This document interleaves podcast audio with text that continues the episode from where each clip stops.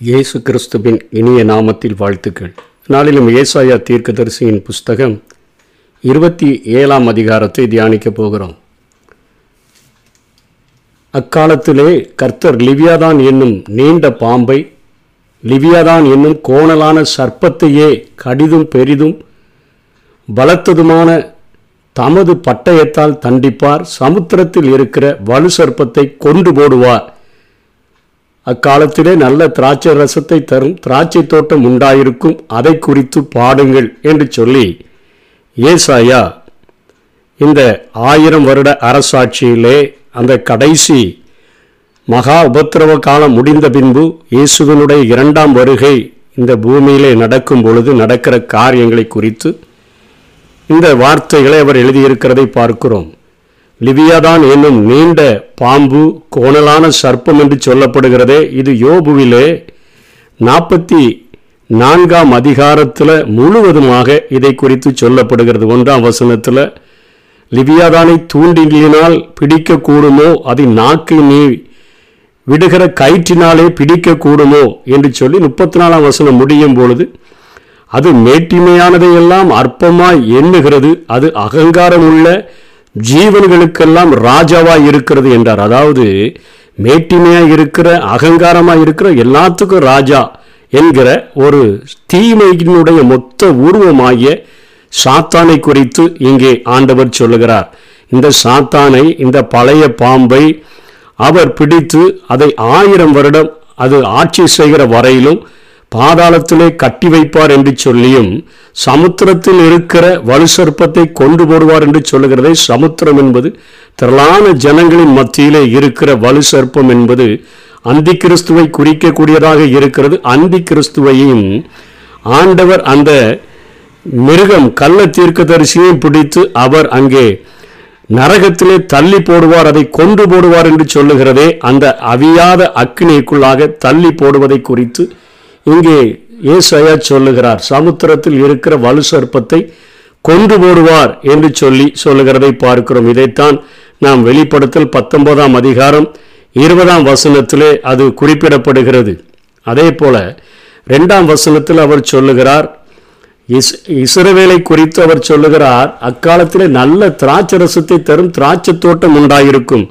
இதை குறித்து ஏசாயா ஐந்தாம் அதிகாரம் ஒன்றாம் வசனத்திலிருந்து ஏழாம் வசனம் வரை சொல்லும் பொழுது அந்த தோட்டத்துக்கு அத்தனையாய் பராமரிப்பு செய்த போதிலும் கூட அது கசப்பான பழங்களை தந்தது. ஆனால் ஆண்டவருடைய கிறிஸ்துவனுடைய இரண்டாம் வருகைக்கு பின்பாக மீண்டும் நற்கனி தருகிற திராட்சை செடியாக அது மாறிவிடும். ஏனென்று சொன்னால் ஆண்டவர் அந்த திராட்சை செடியை காப்பாற்றி அடிக்கடி தண்ணீர் பாய்ச்சி ஒருவரும் சேதப்படுத்தாதபடிக்கு இரவும் பகலும் அதை காத்து கொள்ளுகிறபடியினாலே கீழ்ப்படியாமை என்கிற முற்புதர்கள் முளைத்தால் அதை அக்னியினால சுட்டெரித்து போட்டு அதை சுத்திகரிக்கிறவராக அவரே இருக்கிறபடினாலே அவன் அவரோடு கூட ஒப்புரவாகிறதுனால அவன் யாக்கோபு வேர் பற்றி இஸ்ரவேல் பூ பூத்து அது காய்த்து உலகத்தை பலனால நிரப்புகிற ஒரு ஆசீர்வாதம் உள்ள ஒரு இஸ்ரவேலாக அந்த ஆயிரம் வருட அரசாட்சியிலே மாறிவிடும் என்று சொல்லி ஏசாயா சொல்லுகிறதை பார்க்கிறோம்.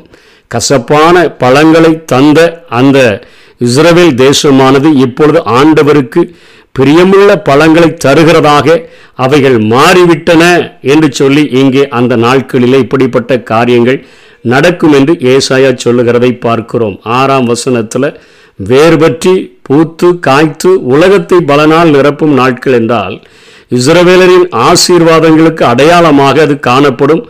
அது ஒரு கனியுள்ள திராட்சை தோட்டமாக மாற வேண்டும் என்பதே தேவனுடைய விருப்பமாக இருக்கிறது என்று சொல்லித்தான் இந்த பாட்டை பாடிவிட்டு தேவனுக்காகவும் அவருடைய நீதிக்காகவும் உலகம் அனைத்தையும் இஸ்ரவேல் தன்னிடமாக இழுத்து கொள்ளும் பெரிய பாதை உண்டாயிருக்குமே.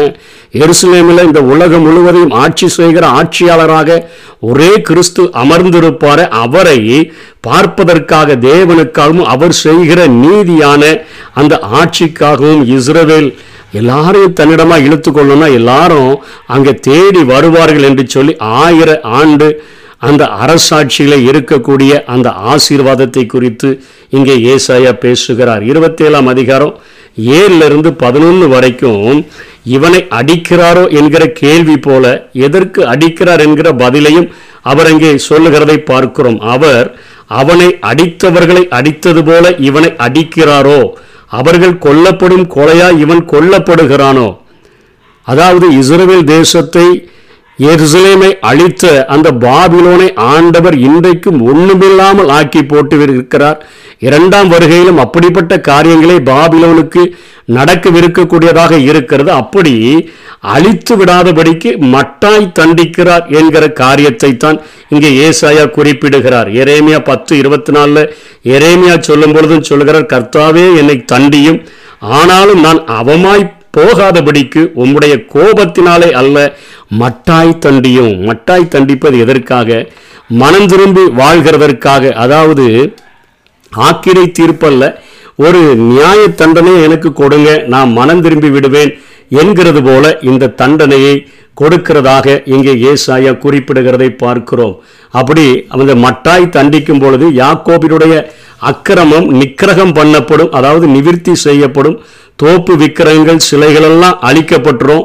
பலிபிடத்தினுடைய கல்லுகளெல்லாம் நொறுக்கப்பட்டு அவைகளெல்லாம் சுண்ணாம்பு கற்களாக மாறிவிடும். அவருடைய அவர்களுடைய பாவத்தை அவர் அகற்றுவார் என்பதிலே அதன் அகற்றுவார் என்பதே அதனால உண்டாகிற பலன் என்று சொல்லி. அடி விழும் பொழுது அவர்கள் பாவத்திலிருந்து விடுதலை பெற்று பரிசுத்தமாக மாறுகிறார்கள். என்பதை குறித்து இங்கே ஏசாயா குறிப்பிடுகிறான். சங்கீதம் நூற்றி பத்தொன்பது அறுபத்தி ஏழிலையும் இங்கே அழகாக சங்கீதக்காரன் சொல்லுகிறான் நான் உபத்திரப்படுவதற்கு முன் வழிதப்பி நடந்தேன் இப்பொழுதும் உம்முடைய வார்த்தைகளை காத்து நடக்கிறேன். கொஞ்சம் அடி விழுந்தாதான் நான் அடி விழுகிறதற்கு முன்பாக வழி தப்பி நடந்தேன். ஆனால் இப்போ அடி விழுந்ததுக்கு அப்புறம் தான் நான் இப்போ சரியாய் நடக்கிறேன் என்று சொல்லுகிறதை பார்க்கிறோம். உம்முடைய வார்த்தைகளை காத்து நடக்கிறேன். ஆகவே மற்ற எதிரிகளைப் போல முற்றிலும் அழிக்க மாட்டேன் என்று ஆண்டவர் வாக்கு பண்ணுகிறதாக இங்கே ஏசாயா குறிப்பிடுகிறார் ஆயினும் இஸ்ரவேலின் மீறுதலின் நிமித்தம் மறுபடியும் கனி கொடுப்பதற்கென்று கிளைகளை நறுக்கி சுத்தம் செய்வதற்கென்று அவர்கள் மேல கொஞ்சம் சின்ன சின்ன தண்டனைகளை ஆண்டவர் அனுமதிக்கிறார் என்று ஏசாயா சொல்லுகிறார். கடைசியாக இந்த அதிகாரத்தில் இருபத்தி ஏழாம் அதிகாரம் பனிரெண்டு பதிமூன்றிலே இஸ்ரவேல் புத்திரரே நீங்கள் ஒவ்வொருவராக சேர்க்கப்படுவீர்கள். பதிமூன்றாம் வசனம் அக்காலத்திலே பெரிய எக்காலம் ஊதப்படும். அப்பொழுது அசிரியா தேசத்திலே சிதறடிக்கப்பட்டவர்களும் எகிப்து தேசத்திலே துரத்திவிடப்பட்டவர்களும் வந்து எருசலேமிலே உள்ள பரிசுத்த பர்வதத்திலே கர்த்தரை பணிந்து கொள்ளுவார்கள் என்று சொல்லி முடிக்கிறதை நாம் பார்க்கிறோம். வரலாற்றில் இறுதியாக இஸ்ரவேலானது கிபி எழுபதில் அது எருசலேமினுடைய அழிவுடன் உலகமெங்கும் அந்த இஸ்ரவேலர்கள் சிதறிவிட்டனர். தீக்கிரையாக்கப்பட்ட அந்த எருசலேமிலிருந்து உலகமெங்கும் அவர்கள் சிதறடிக்கப்பட்டு விட்டார்கள் ஆயிரத்தி தொள்ளாயிரத்தி நாற்பத்தி எட்டில் தான் இஸ்ரேல் நாடு மீண்டும் அது உருவானது. ஆனால் எல்லா இஸ்ரவேலர்களும் அங்கு வந்து ஒருமித்து குடியிருப்பதற்கான ஒரு வாய்ப்பு இல்லாதபடி வசதிகள் இல்லாதபடி தான் அந்த தேசம் காணப்படுகிறது. ஆனால் ஆயிரம் வருட ஆட்சியினுடைய தொடக்கத்தில் எல்லாரும் திரும்பி வந்து விடுவாங்க என்று சொல்லித்தான் வேதம் தெளிவாக சொல்லுகிறது. மத்திய இருபத்தி நான்கு முப்பத்தி ஒன்றில் வலுவாய் துணிக்கும் எக்கால சத்தத்தோடு அவர் தமது தூதர்களை அனுப்புவார்.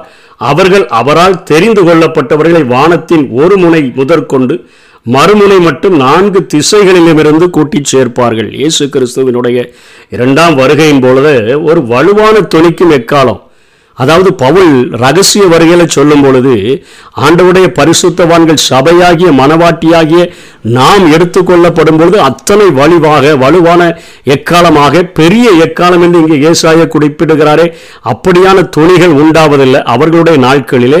ஒவ்வொரு அந்த எக்கால துணிக்கும் ஒவ்வொரு அர்த்தத்தை வைத்திருந்தார்கள். இபிலி வருஷத்திலே தொழிக்கிற எக்காலத்திற்கு ஒரு சத்தம். இப்படி என்று சொல்லி பல வகையான காரியங்களை யுத்தத்துக்கு ஜனங்களை அழைப்பதற்கென்று ஒரு சத்தம் யுத்தத்தை வைத்திருந்தார்கள். இந்த வலுவாய் துணிக்கிற பெரிய எக்காலம் என்பது இறுதி அந்த இரண்டாம் வருகையில் ஆண்டவர் ஒரு மகா பெரிய யுத்தத்தை இந்த பூமியில நடப்பிக்க போகிறார் என்பதை காட்டும் வண்ணமாக தான் இந்த வலுவாய் துணிக்கிற அந்த எக்கால துணி தொனிக்கும் பொழுதுதான் இஸ்ரவேலர்கள் நான்கு திசையிலிருந்து கூட்டி சேர்க்கப்படுவார்கள். அதற்கு முன்னமே சபை எடுத்துக்கொள்ளப்படும் எக்காலம் துணிக்கும் பொழுது. இந்த இரண்டு எக்கால துணிகளுக்கும் உள்ள வித்தியாசங்கள் வேதத்திலே குறிப்பிடப்படுகிறதை பார்க்கிறோம். மத்தேயு இருபத்தி மூன்றாம் அதிகாரம் முப்பத்தி ஏழுல இருந்து முப்பத்தி ஒன்பது வரையும் இந்த சேர்க்கப்படுகிறதை புரிந்து கொள்ளும் வண்ணமாக இயேசுவை தெளிவாக பேசுகிறதை பார்க்கிறோம்.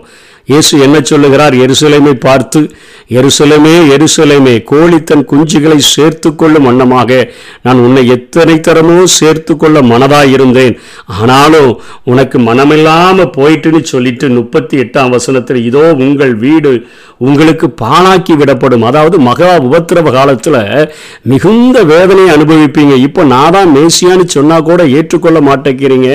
தமக்கு சொந்தமானதில் அவர் வந்த பொழுதும் சொந்தமானவர்கள் அவரை ஏற்றுக்கொள்ளவில்லை. அதிநிமித்தமாக புறஜாதிகளாகிய நமக்கு ஆண்டவருடைய ரட்சிப்பு கடந்து வந்திருக்கிறது. கிருபையின் காலம் நமக்கு கடந்து வந்திருக்கிறது. ஆனால் மகா உபத்திரவ காலத்தில் அவர்களுடைய வீடு அவர்களுக்கு பாழாக்கி விடப்படும் பொழுது அவர்கள் சொல்வார்கள் என்ன சொல்வாங்க முப்பத்தொன்பதாம் வசனத்துல கர்த்தருடைய நாமத்தினாலே வருகிறவர் ஸ்தோத்தரிக்கப்பட்டவர் என்று நீங்க சொல்லும் அளவும் இது முதல் என்னை காணாதிருப்பீர்கள் என்று உங்களுக்கு சொல்லுகிறேன் என்றார். அந்த மகா உபத்திரவ காலத்துல ஒவ்வொருவருடைய கதறுதலும் அந்த மேசியாவை நோக்கித்தான் இருக்கும். எங்கள் மேசியா எப்பொழுது வெளிப்படுவார் அவர் வெளிப்பட்டால் தான் எங்களுக்கு ஒரு மிகப்பெரிய விடுதலை உண்டாகும். இந்த ஆட்சியிலிருந்து ஒரு மாற்றம் வந்து அவர் இந்த மேசியாவே எங்களை தாவிதின் சிங்காசனத்தில் இருந்து ஆளுவார் என்கிற எண்ணம் ஒவ்வொருவனுக்கும் உண்டாகும் பொழுது அவர்கள் சொல்லுவாங்க கர்த்தருடைய நாமத்தினாலே வருகிறவர் ஸ்தோத்தரிக்கப்பட்டவர் என்று நீங்கள் சொல்லும் அளவும் இது முதல் என்னை காணாதிருப்பீர்கள் என்று உங்களுக்கு சொல்லுகிறேன். அவங்க அப்படி கூப்பிடும்போது இரண்டாம் வருகையில் அந்த பூமிக்கு வரும்பொழுது முதல்ல எடுத்துக்கொள்ளப்பட்ட சபையாகிய மனவாட்டியாகிய பரிசுத்தவான்கள் நாமும் அவரோடு கூட இந்த பூமியில் வந்து இந்த பூமியில் அவர் நடத்துகிற ஆயிரம் வருட அரசாட்சியில் நாம் பங்கு கொள்வோம். ஆகவே இந்த வாஞ்சையினால் ஒவ்வொரு நாளும் மிகவும் ஜாக்கிரதையாக மிகவும் பரிசுத்தம் உள்ளவர்களாக ஆண்டவரே எங்களுடைய காரியங்களில் களைகள் முளைத்து விடாதபடி கசப்பான பழங்களை நாங்களும் தந்து விடாதபடி எங்களுடைய வாழ்க்கையை நாங்கள் சரியாய் பார்த்து கொள்ளுகிறதற்கு எங்களுக்கு உதவி செய்யுங்க. எங்கள் நேசருக்கு பிடித்தமான பாட்டு உமக்கு நாங்கள் இனிப்பான பழங்களை தரணும். எங்களை நீர் ஒரு திராட்சை தோட்டமாக மாற்ற விரும்புகிறீர். நாங்கள் அதிக கனிகளை கொடுக்கும்படியாக எங்களை ஒவ்வொரு நாளும் சுத்தம் பண்ண விரும்புகிறீர்.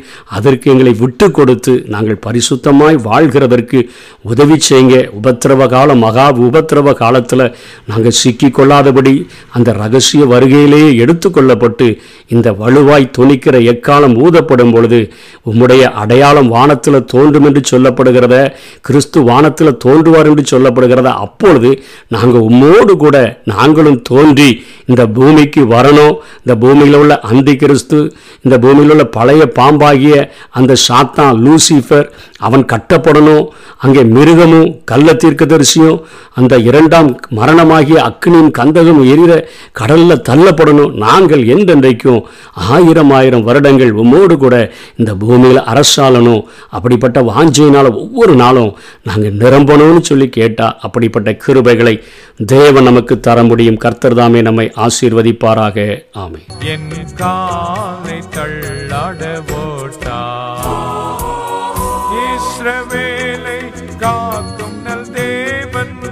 அப்பகல் உறங்காரே ஆ இஸ்ரவேலை காக்கும் நல் தேவன் அப்பகல் உறங்காரே எனக்கு தாசை வரும் பர்வதம் நிராயன் கண்களை ஏறெடுப்பே